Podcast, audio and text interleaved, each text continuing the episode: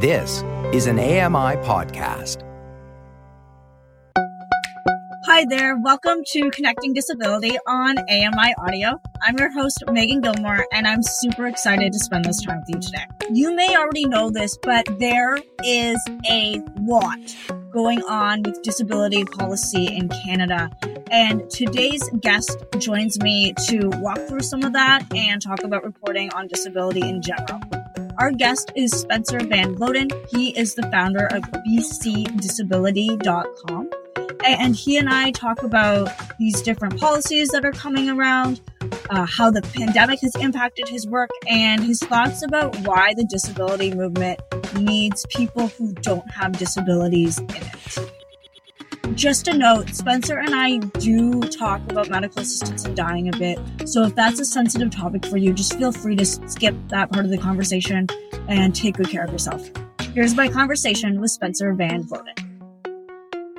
Spencer, thanks so much for coming on the show. Thank you. I really uh, appreciate the uh, opportunity to be here and talk with you today. I have been following your work from a distance for a few years, and you and I have talked previously when I've been researching some segments for Now with Dave Brown. But for people who don't know you or aren't familiar with your work, just give them the quick bio of who you are and what you do. So I'm Spencer Van Vloten. I am a writer and community advocate. I edit the websites b c disability dot com and u m e b c dot com. And both of those cover sort of community issues. B C Disability is focused on disability issues in the province. I contribute a lot of articles to different publications throughout the country, writing mostly on disability, poverty, housing, mental health, so many interconnections between those topics as well. And how did you first get interested in disability policy? Well, I guess there's like three main things that drew me to it. And the first one that was the most important is that it's a personal issue for me. I do not have a disability, but my older cousin has cerebral palsy, and I grew up with him seeing the barriers that he faced in the community, from simply getting acceptable service when we'd go out to a restaurant as a family, to seeing people gawk in public at him, to the frustration he'd face when he wouldn't be able to speak to someone over the phone, to having trouble getting a job because employers uh, weren't willing to make accommodations for him. It always really frustrated me to see that. I wanted to learn more about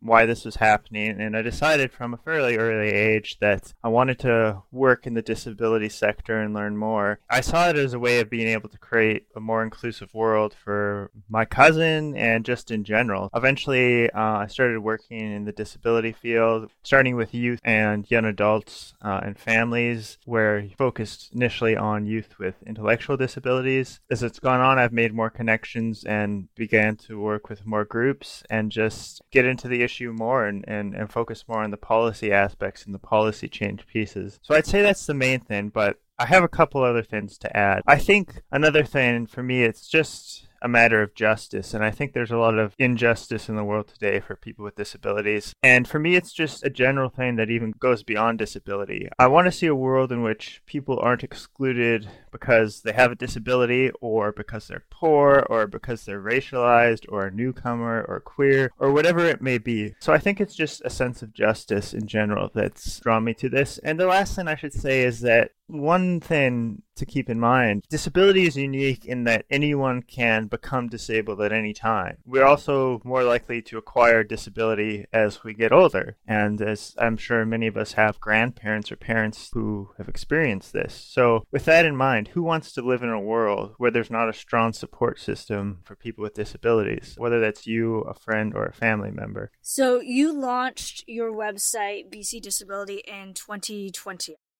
What's the story behind starting that site? By the time I started to get the idea for B C Disability, I had worked with families and youth and young adults with disabilities, both physical and intellectual, for a while. And one of the things I noticed in doing that work, and also in trying to make connections with, you know, other disability organizations and advocacy groups, is that at least where I'm from in B C, the disability, I guess, community is so so fragmented. You know, you'd have close-knit groups when it comes to youth who have intellectual disabilities or youth with autism. But then when it came to youth with a physical disability, it's like they didn't communicate at all with those other communities. There were just all sorts of those uh, sort of barriers between people. And I thought, you know, it, it's so important that we bring more people together because we're stronger when we're together. And one of the reasons change sometimes doesn't happen in society is because movements are too fragmented and they can't put their power all together. So I thought, you know, there's a need to bring more people together in B C and the disability community, not only for advocacy, but also to share information. I came up with the idea for B C Disability as a resource hub that spans across disability communities, and also as a place for people to connect and share their opinions and views on things. You know, the website got started and evolved and grew. And it's interesting because through that, you can really see some of the overlapping issues that really affect the whole disability community. Namely, I think the one that stands out is, is poverty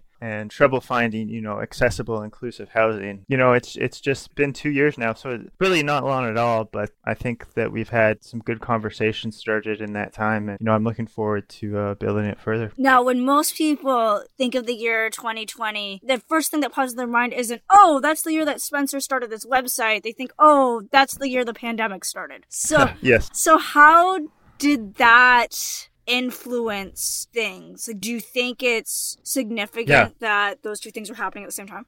Well, I think for one thing, that was one of the factors that motivated me in starting the website as well. I thought of starting the website before I had ever heard of COVID, but by the time COVID came around, I was still working on the website, and it was apparent that there was going to be a shift to people relying more on connecting remotely rather than through in person. And so that, that was a motivating factor for me to, to get the website out there. So that was an important factor. And the, also the connection aspect, the bringing people together for conversation through the B C Disability website. They could do that more often. There was a platform there for them to do that. And we also held Zoom meetings where people could connect and talk, well, remotely, but still, you know, face to face in a way. It came around right at the time where, you know, people needed connection and they, they needed to be able to find resources online. And also it, the, the pandemic's highlighted the issues that I think a lot of people with disabilities face, like poverty, you know, the lack of housing, the issues with our medical system.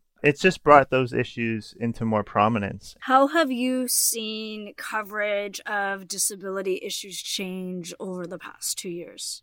You know, it's often been said about the pandemic, and I think I just said it myself, that it highlighted gaps that already existed in society. And I think it did that as well for disability issues. I've seen more coverage of the things that I was mentioning, like poverty, issues with medical system. But I also think it's important, though, that issues don't get framed like, you know, once the pandemic is over, that they will be resolved, because that's not true at all. These are longstanding issues that got worse during the pandemic, but that will continue to be prominent after the pandemic. In coverage, sometimes I, I, I notice that there is such a great focus on the pandemic, but these issues really go beyond the pandemic. One thing I've seen come into prominence a lot in coverage, and it's probably in some part related to the pandemic and the worsening of people's social conditions, but also due to the changes in legislation, has been coverage of medical assistance in dying. That has really become more prominent over the last couple of years. To me, that really highlights what is wrong in Canada with our policies, and that, you know, and I say it, there's a place for MAID, but there's not a place for are made for people who have been let down by the system and are only considering it because they don't have the support they need that should have been there. There's been a lot more good conversation around that. And of course, now we have the discussion around the Canada Disability Benefit, which is so important. And I think tying it back to the pandemic is that, you know, a lot of people noted that when they received emergency payments during the pandemic, that when they were able to get those, even if it was like a, an extra three hundred dollars a month, that made a, a huge difference in their life. And I think that highlights why it's so important to create a stronger financial support system for people with disabilities, because just that couple hundred dollars changed people's lives during the pandemic. And it's another reason why the Canada Disability Benefit needs to be fast-tracked, and it needs to be inclusive of people with disabilities and not just to a narrow segment. The pandemic, it raised a lot of important issues and brought them into prominence, but it's still important, like I said, to realize that the pandemic could end, or it could never have even happened. gap, and, and many of these issues would still be there. Right. I mean, to your point, the first of those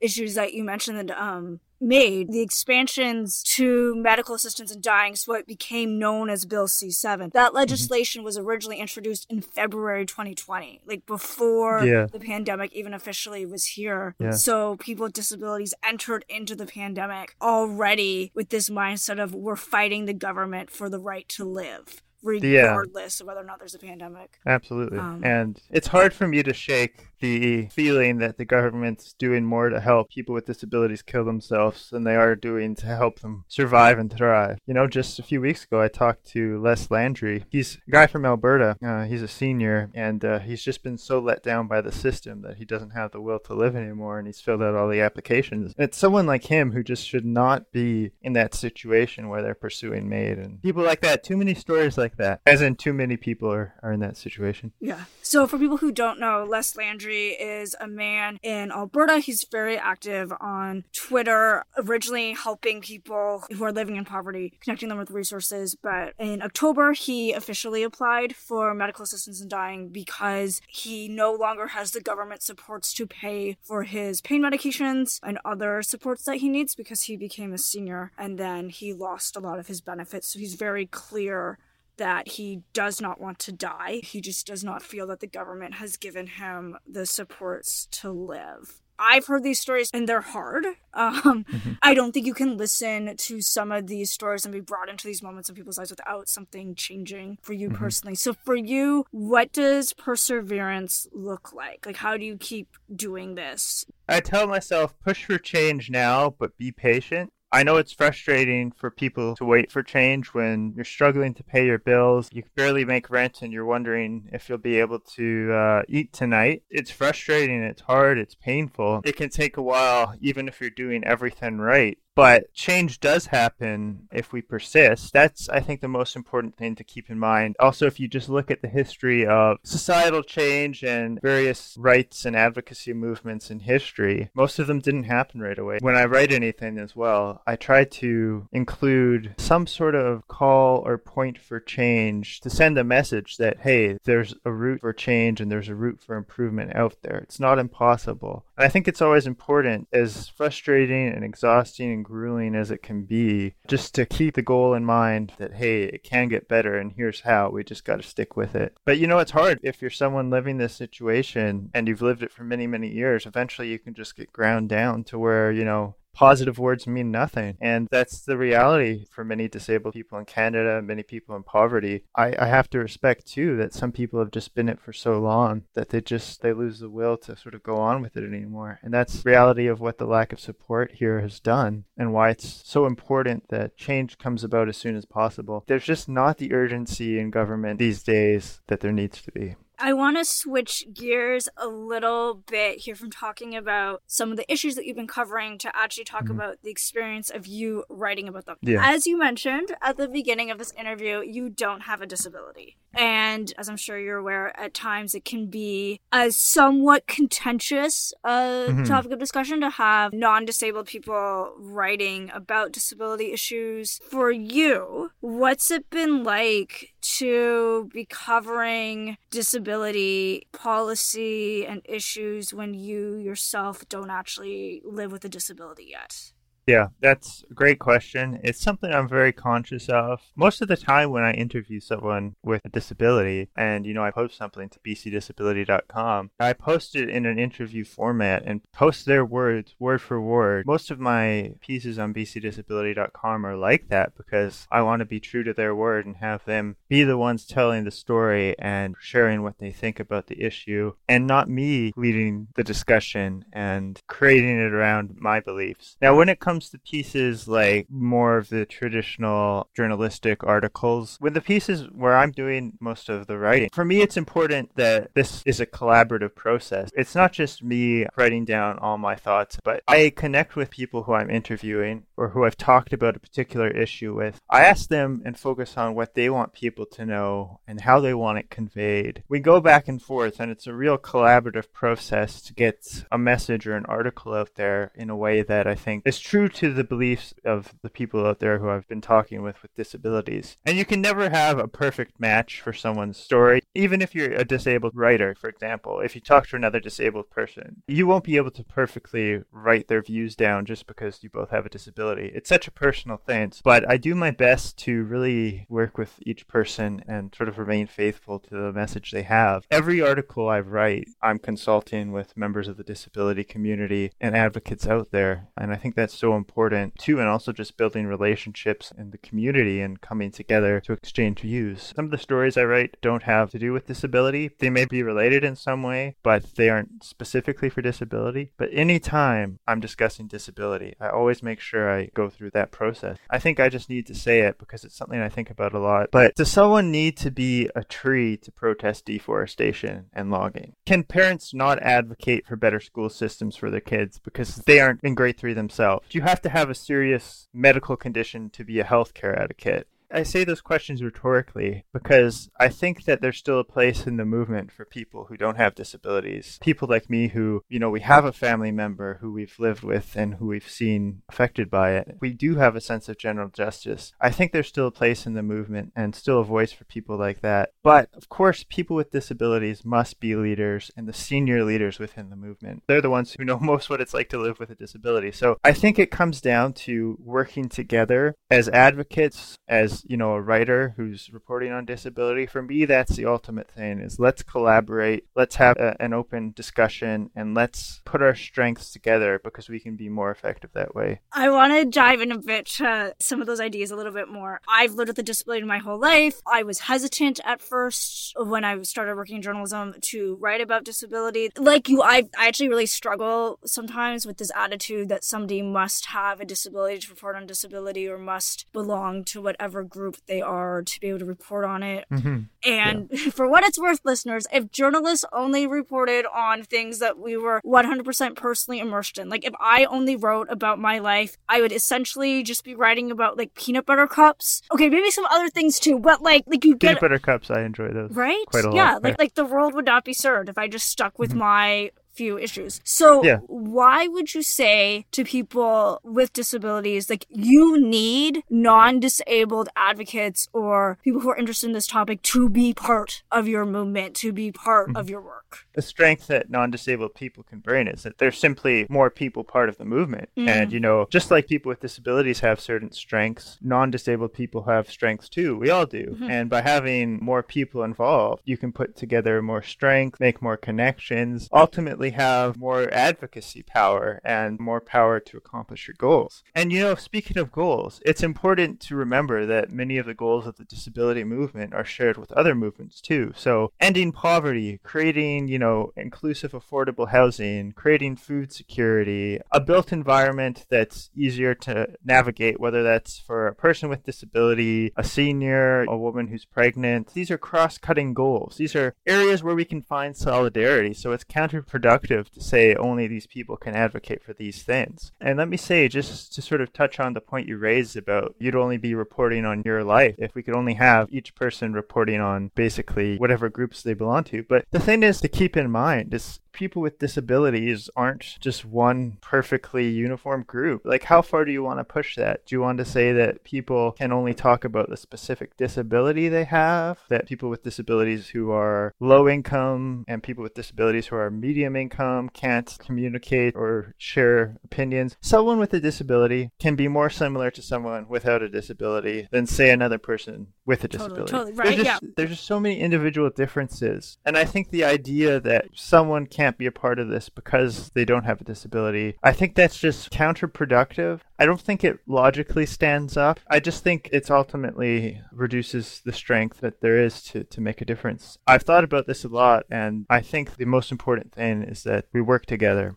Mm. Yeah, I tell people there's a lot. One of the things I've noticed as I've done more reporting on disability issues, often, not always, advocates or people involved in this who don't have disabilities, you often literally as well as figuratively see things that I don't, because I've only ever experienced the world as somebody with a visual impairment. Like, that's all mm-hmm. I know. I don't know what it's like to have a mobility disability. Exactly. I, don't, like, I just like I don't know, and I also don't know what it's like to be the family member of me. Right? Like. Mm-hmm. A doctor never sat me down and said, this is what your child's diagnosis is. Nobody ever like stopped me on the playground at school and said, hey, what's wrong with your sister? I need those experiences to help me sometimes just be a better friend and better family member to all the mm-hmm. rest of you. If we say that the quote-unquote disability community is the only group that anybody can enter at any stage in their life, I think we need to expand who we let into the group, because anybody yeah. can enter this. Um, yeah, and it's like, if let's say someone without a disability does, you know, a bunch of advocacy and writing or whatever it may be, and someone holds the position that, well, they don't have a disability, so none of this means anything. Well, if then that person be- acquires a disability like they may at any moment, does that all of a sudden make this stuff valuable, mm. even though they've already done it? I, you know, I totally understand where people are coming from with the opinion, and I understand that there's absolutely a need to have people with disabilities as senior leaders within the movement. I just don't see why that should close it off to people without disabilities. And I think you really make a great point. You have a visual impairment, but you don't have Down syndrome, yeah. you don't have autism, you know, you're not in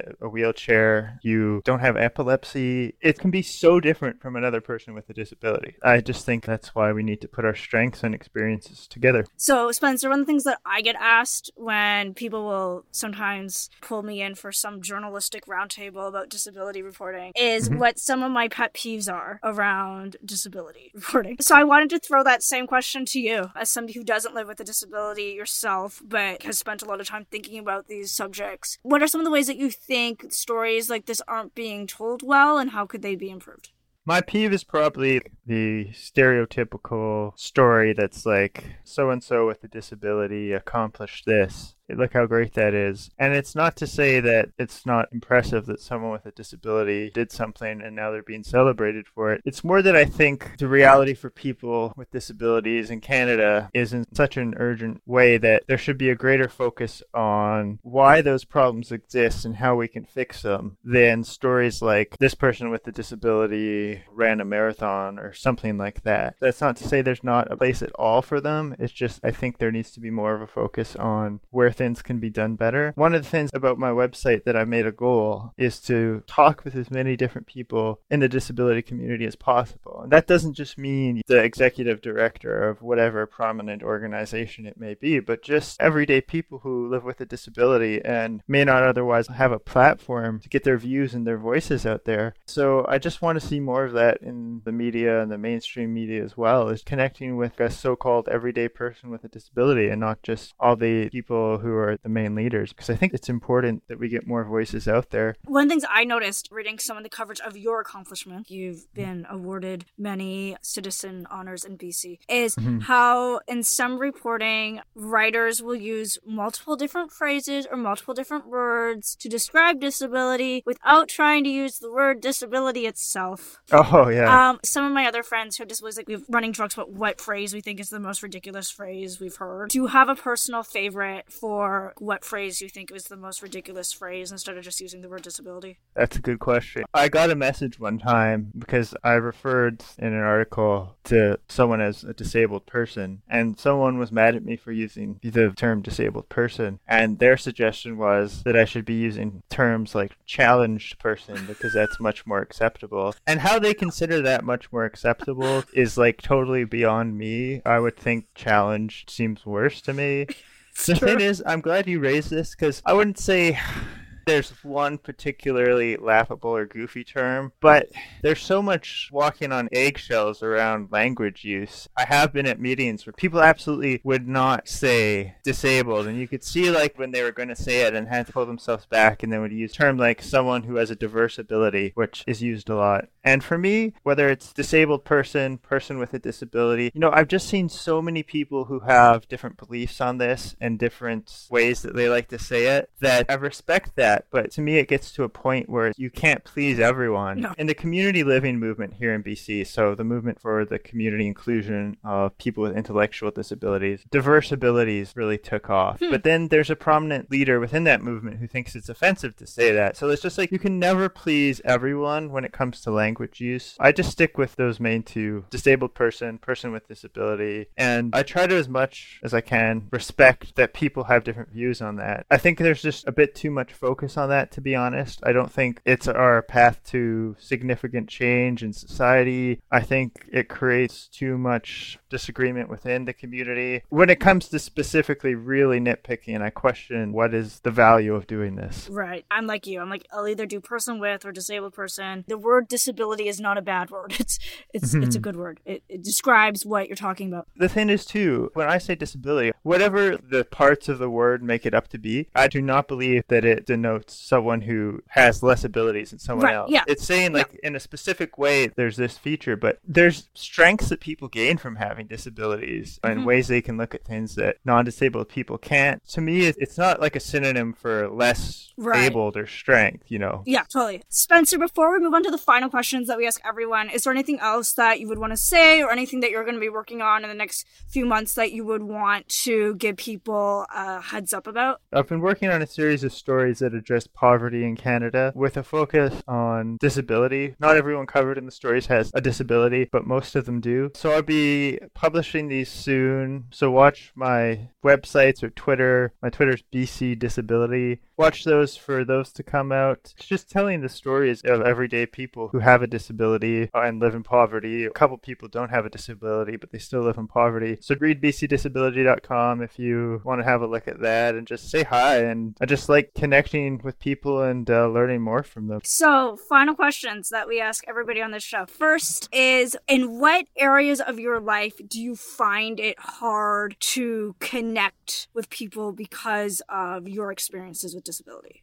I talked with B C's Human Rights Commissioner last week, and she said that she thinks ableism is still like the most accepted form of discrimination in society. I totally agree with that. And I still hear all the time, every day, and going about my thing or see online, people who make all sorts of ableistic comments or jokes or comments about, you know, people with disability, training the system, all sorts of things like that. I've just become so bothered by those things. And I always was, but it's come to such a degree that I just can no longer tolerate people like that, and I, I shut them out. When you have that sort of reaction to that, you start to realize just how many people in society continue to think in that way. And so I guess that's one way in which I've really separated myself from people now. It, it's something that I just cannot take to any degree anymore, and I just, it triggers me so much. Even among people who aren't like that and are just well-intentioned, I just see the lack of education and information that people have about disability issues and the realities that people with disability face. And in that way, you kind of do feel like less of a connection. But at the same time, there's also that opportunity to educate them and to bring them on board. Right. So building on that, what have been some examples in your life of what good connection looks like?